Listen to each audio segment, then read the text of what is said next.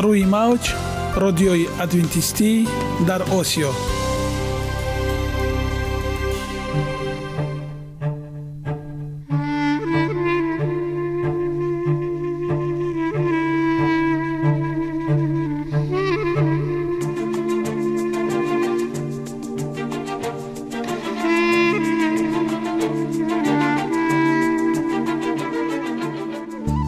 با عرض سلام به شما شنوندگان عزیز، برای سعادتمندی و خوشنودی شما آغازگر برنامه امروزمان می شویم.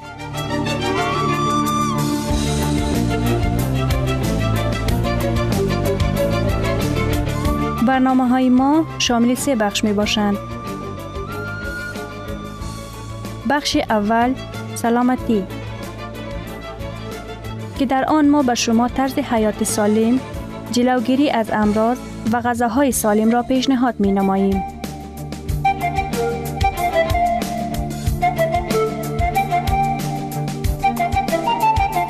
بخش دوم اخلاق نیکو، چنانکه افلاطون گفته است تمام طلاهای روی زمین و زیر زمین به قدرت یک فضیلت اخلاقی ارزش ندارد.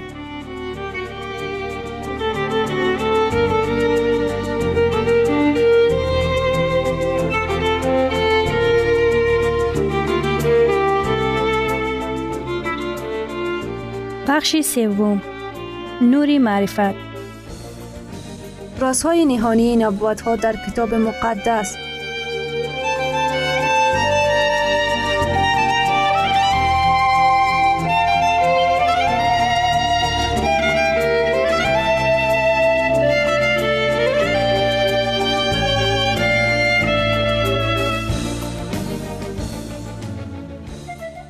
پس با ما باشید. صدای امید با نوای امید،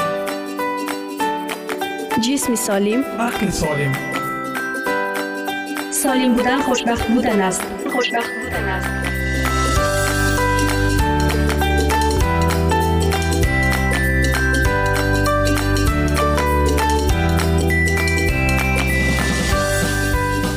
فضیلت سلامتی جان است. سلامتی فضیلتی بدن است. تندرستی هم برای شخصی که آن را استفاده می برد و هم برای دیگران چیزی عالی است. تندرستی از طلا ارزشمندتر است. سلامتی تا به حال از همه نعمتهای دیگر زندگی بالاتر است که گدای واقعا سالم از شاه بیمار خوشبختتر است.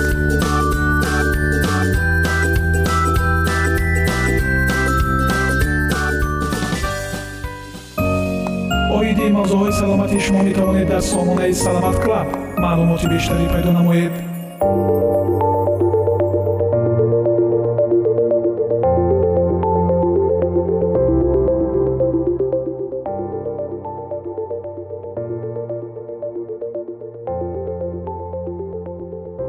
تب دنگی به طور اجمالی، تب دنگی توسط ویروس فلاوی که توسط پشه انتقال می گردد به وجود می آید. این همچنان از طریق انسان آلوده به فرد دیگر انتقال می گردد. تکامل مرض و خطرهایی را که به بار می آورد، میتودهای تشخیصی، پیشرفت یک واکسن و بعضی کوشش های ژنتیکی تا مرض را کنترل کنیم. روش های وقایه. موضوع امروز دنگی است. احتمالاً تعدادی از شما در مورد حضور این مرض در بعضی نقاط دنیا نشنیده اید. شما ممکن فکر کنید بحث در مورد مرضی که ما نخواهد دیدیم و نخواهد با آن آلوده شویم چه فایده دارد. خب در اخیر این برنامه شما خواهید فهمید دلایل خوبی وجود دارد تا حتی مریضی های نادر را بشناسیم و از آن با خبر باشیم. تب دنگی یک مرضی است که توسط ویروسی به نام فلاوی که توسط یک پشه انتقال داده می شود به وجود می آید. چهار عضو از فامیل این ویروس وجود دارد و ویروس توسط پشه به نام ایدیس اجیپتی انتقال می گردد. پشه دیگری به نام ایدیس آلوپیکتاس هم می تواند این ویروس را انتقال دهد. در نواحی جنگلی این مرض در میان سالارها منتشر است، اما در یک جمعیت در حال افزایش انتقال انسان به انسان هم حاکم است. افزایش سفرها افراد منتن را اجازه داده تا سریعا حرکت کنند.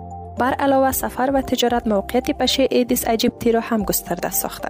تجارت در اتومبیل‌های استفاده شده که ممکن تخم و یا لاروای پشه در آن موجود باشد، همراه شهری شدن سری در آسیا به طور شگفت‌آور قدرت انتشار مرض را افزایش داده است. این توسط سازمان صحی جهان و مرکز کنترل مرض پیشنهاد گردیده که ایالات متحده جنوبی، امریکای داخلی و اکثر منطقه آمازون، جنوب امریکا و همچنان مناطق قاره افریقا، اکثر هند، مالزیا، اندونزیا، تایلند، فیلیپین و استرالیای شمال شرقی در خطر تب دنگی هستند. اپیدمی‌های جدید در افریقا توجه به مرض را می‌خواهد. برای اکثریت مردم تب دنگی مرضی مانند ریزش به نظر می‌رسد. تب، کسالت، درد، سردرد و ممکن استفراغ و بخارهای خفیف همه دیده شوند. دنگی شدید می‌تواند تهدید کننده حیات باشد. ویروس ممکن به شریانچه‌های کوچک وصل گردد و سبب تراوش فراوان آنها گردد. ممکن تعداد صفحات دمویه کاهش یابد، پروتئین از خون دفع شود و شاک واقع گردد. سجرات تنفسی ممکن به خاطر پر شدن کسه‌های هوایی توسط جریان خون به وجود بیاید و خونریزی می‌تواند شدید باشد. شکل معمولی آن عبارت از سه تا هفت روز دوره تفریخ، دو تا سه روز اعراض خفیفتر، سه تا چهار روز اعراض شدید و بعد سه روز دیگر دوره ریکاوری یا شفایابی می باشد. مردمانی که در نواحی اندمیک زندگی میکنند در خطر قرار دارند، مگر اینکه سابقه انتان با هر چهار نوع ویروس را داشته باشند.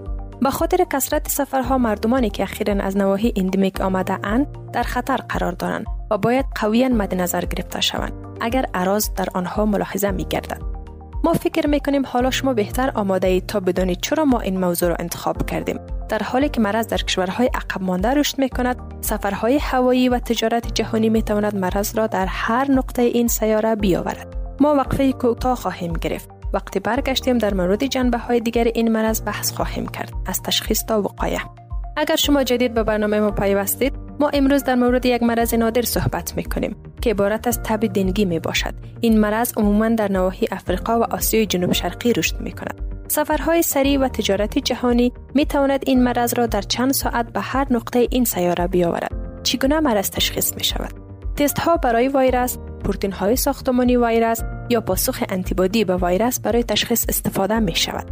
فعلا هیچ دوای ثابت شده که بتواند ویروس را موفقانه بکشد وجود ندارد.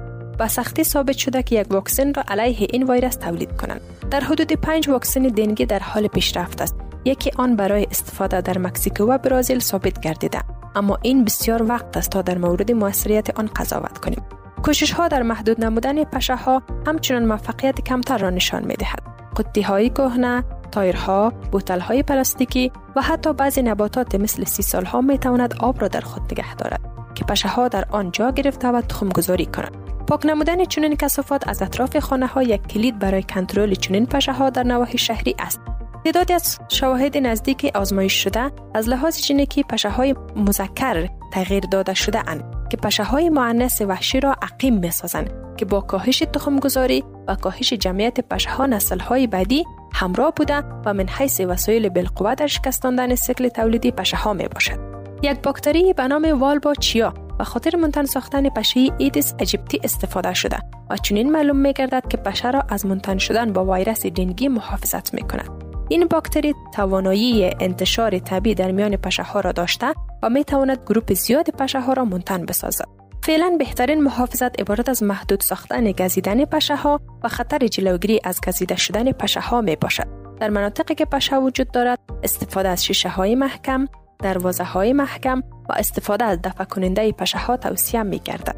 وقایه ضروری است، مخصوصاً زمانی که معالجه وجود ندارد. دوستان عزیز، شما می توانید سوالاتتان را با رقم پلوس یک سه هفت شصت شصت هفتاد پلوس یک سه هفت شصت شصت هفتاد در واتساپ ما نویسید. با لحظه تندرستی سالم بمانید.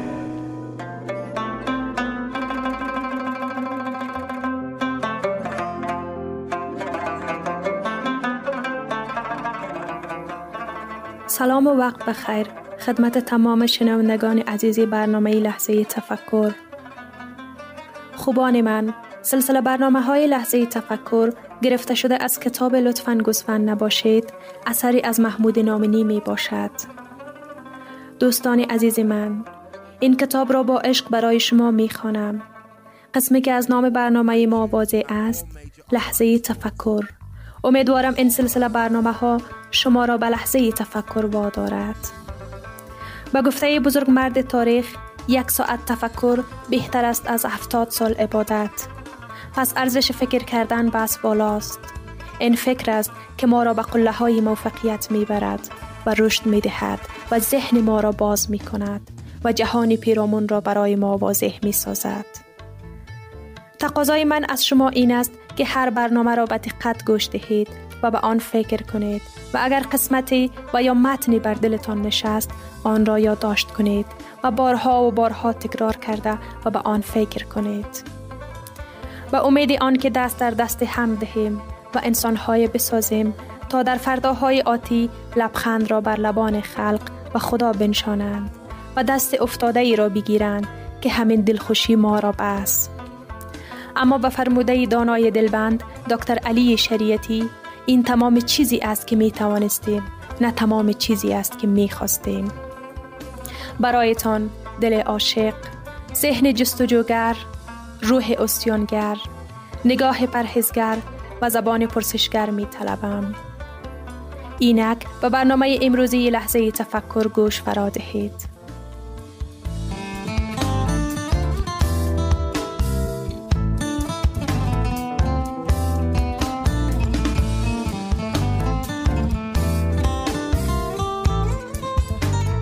به نام خداوند حق باوران، سلام می کنم خدمت سروران.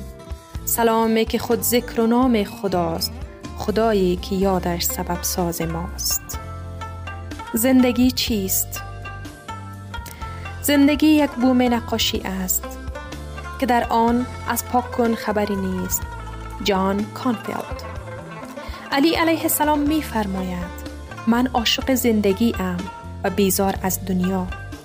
از ایشان پرسیدند مگر بین زندگی و دنیا چه فرقی است؟ فرمود دنیا حرکت بر بستر خور و خواب و خشم و شهوت است و زندگی نگرستن در چشم کودکی یتیمی است که از پس پرده شوق و انسان می نگرد. اوشو زندگی را چون نیلوفر آبی می داند و می سراید. زندگی را به تمام زندگی کن، در دنیا زندگی کن بی آن که جزی از آن باشی. همچون نیلوفری باش در آب، زندگی در آب بدون تماس با آب. زندگی به موسیقی نزدیک تر است تا به ریاضیات. ریاضیات وابسته به ذهنند و زندگی در ضربان قلبت ابراز وجود می کند. زندگی سخت ساده است، خطر کن، وارد بازی شو. چه چیزی از دست می دهی؟ با دستهای توهی آمده ایم و با دستهای توهی خواهیم رفت. نه چی نه چیزی نیست که از دست بدهیم. فرصت بسیار کوتاه به ما داده اند تا سرزنده باشیم، تا ترانه زیبا بخوانیم و فرصت به پایان خواهد رسید. آره، این گونه است که هر لحظه غنیمتی است. مرگ تنها برای کسانی زیباست که زیبا زندگی کرده اند، از زندگی نهراسیده اند، شهامت زندگی کردن را داشته اند، کسانی که عشق ورزیده اند، دست افشانده اند و زندگی را جشن گرفته اند. پس هر لحظه را به گونه‌ای زندگی کن که گویی واپسین لحظه است و کسی چی می داند؟ شاید آخرین لحظه باشد.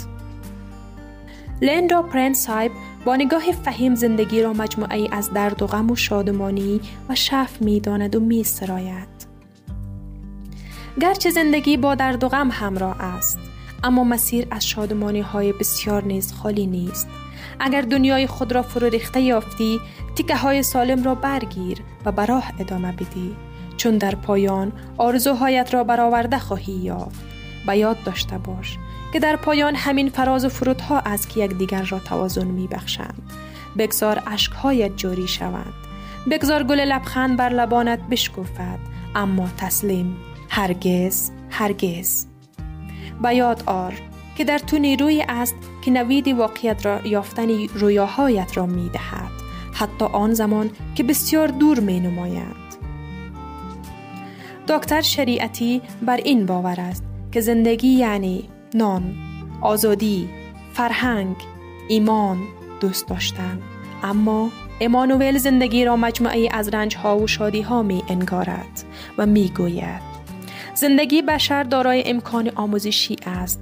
بشر می تواند در پیچ و خم زندگی رنج ببرد، بشکند، بیفتد، برخیزد، شادی کند و سرانجام حقیقت یا ذات خدا را دریابد. ولی دونا لیوین زندگی را آموزگار شگفتی ها می داند و می سراید. زندگی آموزگار شگفتی است، با دستمایه تجربه های شیرین و خاطره های تلخ. درک عمیق روزهای عذاب بسی دشوار است، اما در امتداد همین روزگار سخت و اکسیر قدرت در آمیزی و استقامت آموزی و تجربه می کنی که به آهنگ هر روز هم پای شوی و در مقابل آن استوار باشی. چه غم از پیمودن کوتاه راه به درد و کشیدن یاری به ناکامی، و می آموزی که تمنای تو هرچی به سادگی رو کند پادشاهی بایستتر فراچنگاری و با آن که باختن همیشه گام دیگر است به سوی بردن و پیروزی و دیگر بار چون عادتی دیرینه زندگی لب به خنده گشاید. خویشتن را باز میابی، توانمندتر از پیش و به دانش فراخ از تمامیتی به انتهای خویش و آنگاه قدر آرام و کام لحظه های خوب را در میابی به ژرفایی که هرگز نمی شناختی. پاولو کویلو تعبیر زندگی را بر دوبال شادی و عشق در قلب داستان چنین می سراید. شخص نزد عارف بزرگی به نام موشا دوکو برین رفت و گفت زندگیم را چگونه بگذرانم تا خداوند از اعمال من راضی باشد. عارف بزرگ گفت تنها یک راه وجود دارد، زندگی با عشق. لحظات بعد شخص دیگر نزد عارف آمد و همین سوال را پرسید و عارف گفت تنها یک راه وجود دارد، زندگی با شادی. شخص اول که در آنجا نشسته بود با حیرت پرسید اما شما به من توصیه دیگری کردید استاد. عارف گفت نه، دقیقا همین توصیه را کردم. دام راس زندگی را مکتب درسی می داند و می سراید. باید داشته باشیم زندگی مکتب است. برخی از درس‌ها را باید بر آسمان نوشت تا همه آن را بشنوند و بفهمند. صمد بهرنگی از زیان ماهی سیاه کوچولو می نویسد. صمد بهرنگی از زبان ماهی سیاه کوچولو می گوید زندگی این نیست که تو هر روز یک مسیر را طی کنی، بعد به خانه بروی، بخوری و بخوابی و باز فردا تکرار کار دیروزی تو باشد.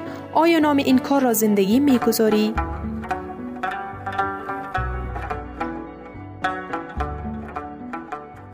گرامی‌ترین ارزش خانوادگی اخلاق نیکوست و همانا با ارزشمندترین بی‌نیازی عقل است.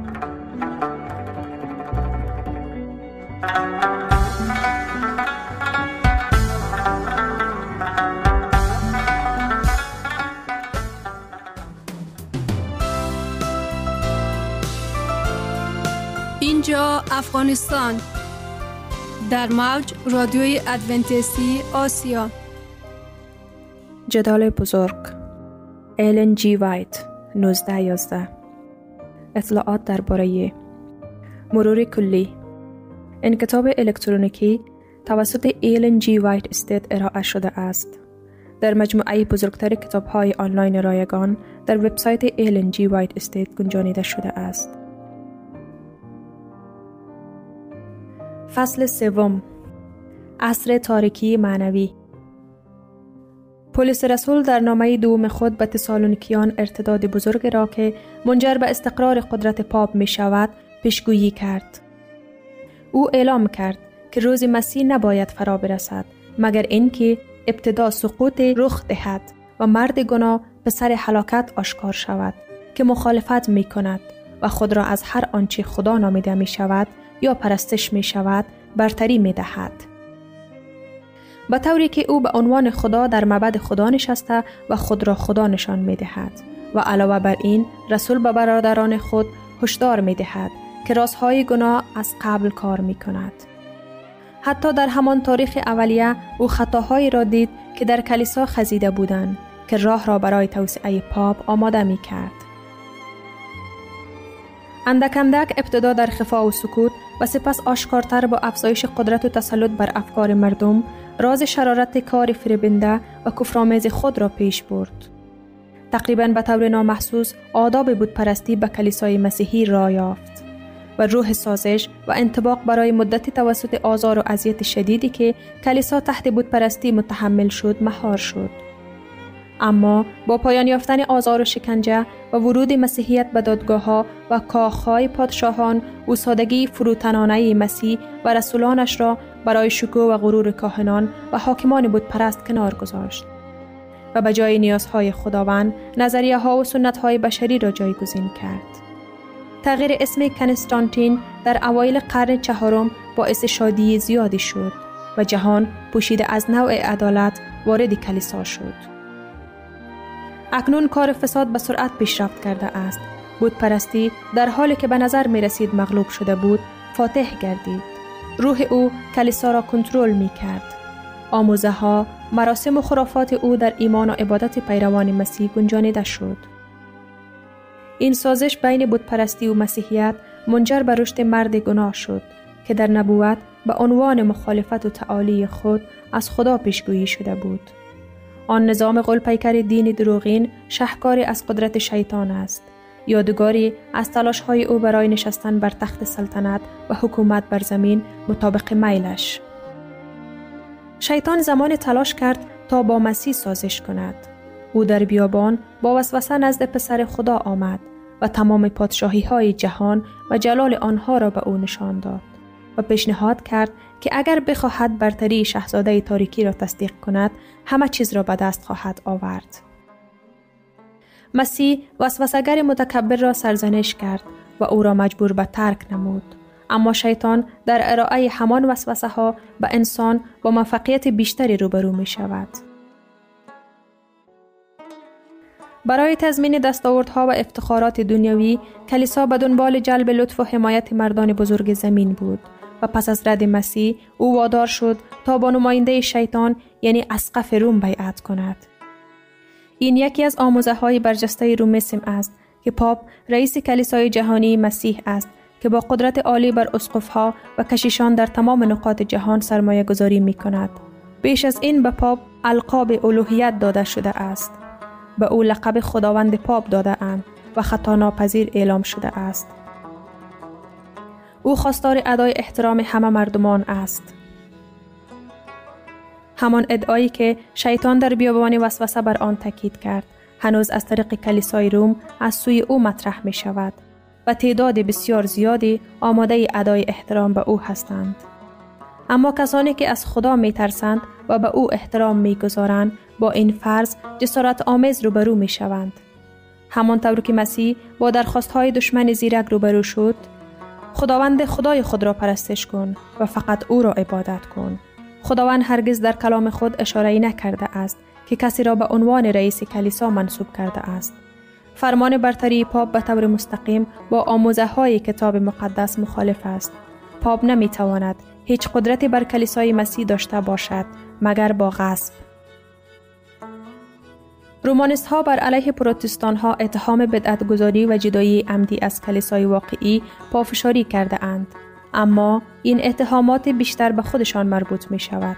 آنها کسانی هستند که پرچم مسیح را بر زمین گذاشتند و از ایمانی که زمان به قدیسان تسلیم شده بود رفتند.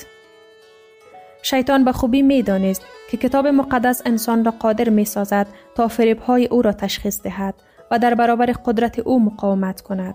با این کلمه بود که حتی ناجی جهان در برابر حملات او مقاومت کرده بود. مسیح در هر حمله سپر حقیقت ابدی را ارائه می کرد و می گفت مکتوب است و هر پیشنهاد دشمن با حکمت و قدرت کلام مخالفت می کرد. برای اینکه شیطان تسلط خود را بر مردم حفظ کند و قدرت غاصب پاپ را تثبیت کند، باید آنها را در غفلت از کتاب مقدس نگه دارد. کتاب مقدس خدا را تجلیل می کند و انسانهای محدود را در موقعیت واقعی خود قرار می دهد. بنابراین حقایق مقدس آن باید پنهان و سرکوب شود. این منطق توسط کلیسای روم پذیرفته شد. برای صدها سال انتشار کتاب مقدس ممنوع بود. مردم از خواندن یا داشتن آن در خانه منع می شدند و کشیشان و روحانیون غیر اصولی تعالیم آن را برای تداوم ادعاهای خود تفسیر می کردند. بنابراین پاپ تقریباً در سراسر جهان به عنوان جانشین خدا بر روی زمین شناخته شد و دارای اقتدار بر کلیسا و دولت است. آشکارسازی خطا که حذف شد، شیطان مطابق میل خود کار کرد. نبوت اعلام کرده بود که پاپ باید به تغییر زمان و قوانین فکر کند. تلاش برای این کار نبود، برای اینکه نوکیشان از بت پرستی جایگزین برای پرستش بت‌ها شوند و در نتیجه برای ترویج پذیرش اسم مسیحیت، ستایش تصویر و آثار به تدریج وارد پرستش مسیحی شد. فرمان یک شورای عمومی سرانجام این نظام بت پرستی را پایه‌گذاری کرد. روم برای تکمیل این کار مقدس فرض کرد که فرمان دوم را از شریعت خدا حذف کند که پرستش تصویر را ممنوع می کند و فرمان دهم را برای حفظ عدد تقسیم کند. روح واگذاری به بت پرستی راه را برای نادیده گرفتن هرچی بیشتر اقتدار بهشت باز کرد. شیطان که از طریق رهبران تقدس نشده کلیسا کار میکرد، فرمان چهارم را نیز دستکاری کرد و گفت که سبت باستانی را کنار بگذارد، روزی که خدا برکت داده و تقدیس کرده بود، و به جای آن جشن را که بت‌ها به عنوان روز ارجمند خورشید برگزار می‌کنند، تعالی بخشید. این تغییر در ابتدا به صورت آشکار انجام نشد. در قرون اول، سبت واقعی توسط همه مسیحیان برگزار می‌شد. آنها به عزت خدا حسادت می‌کردند و با این باور که شریعت او تغییر ناپذیر است، با غیرت از مقدسات احکام آن پاسداری می‌کردند. اما شیطان با ظرافت فراوان از طریق ماموران خود برای رسیدن به هدف خود تلاش کرد. بر آن مراسم مذهبی برگزار شد. با این حال آن را به عنوان یک روز تفریح در نظر می گرفتند و سبت هنوز به طور مقدس حفظ می گردید. شیطان برای آماده کردن راه برای کاری که برای انجام آن طراحی کرده بود، قبل از ظهور مسیح یهودیان را هدایت کرده بود تا روز سبت را با سخت‌ترین سختی‌ها به بار آورند و برگزاری آن را به یک بار سنگین تبدیل کنند. اکنون با استفاده از نور کاذبی که به این ترتیب باعث شده بود به آن توجه شود، آن را به عنوان یک نهاد یهودی تحقیر کرد. در حالی که مسیحیان عموماً یک شنبه را به عنوان یک جشن شادی آور برگزار می‌کردند، او آنها را به منظور نشان دادن نفرت خود از یهودیت رهبری کرد تا روز سبت را روز غم و اندوه و تاریکی نمایند. در اوایل قرن چهارم، امپراتور کنستانتین فرمان صادر کرد که یکشنبه را به عنوان یک جشن عمومی در سراسر امپراتوری روم اعلام کرد. روز خورشید مورد احترام رعایای مشترک او بود و مسیحیان آن را گرامی داشتند. این سیاست امپراتور برای متحد کردن منافع متضاد بت پرستی و مسیحیت بود. اسقف‌های کلیسا او را به انجام این کار تشویق کردند که با الهام از جاطلبی و عطش قدرت دریافتند که اگر مسیحیان و بت پرستا یک روز را به عنوان مشترک رعایت کنند، پذیرش اسم مسیحیت توسط مشرکان ترویج می شود و در نتیجه پیشرفت می کند. قدرت و شکوه کلیسا زیاد می گردد. اما در حالی که بسیاری از مسیحیان خدا ترس به تدریج هدایت شدند تا یکشنبه را دارای درجه از تقدس بدانند، آنها همچنان سبت واقعی را به عنوان روز مقدس خداوند برگزار می کردند و آن را در اطاعت از فرمان چهارم رعایت می نمودند. شنوندگان عزیز، در لحظات آخری برنامه قرار داریم. برای شما از بارگاه منان، صحتمندی و تندرستی، اخلاق نیکو، نور و معرفت الهی خواهانیم. تا برنامه دیگر شما را به الله پاک می سپاریم.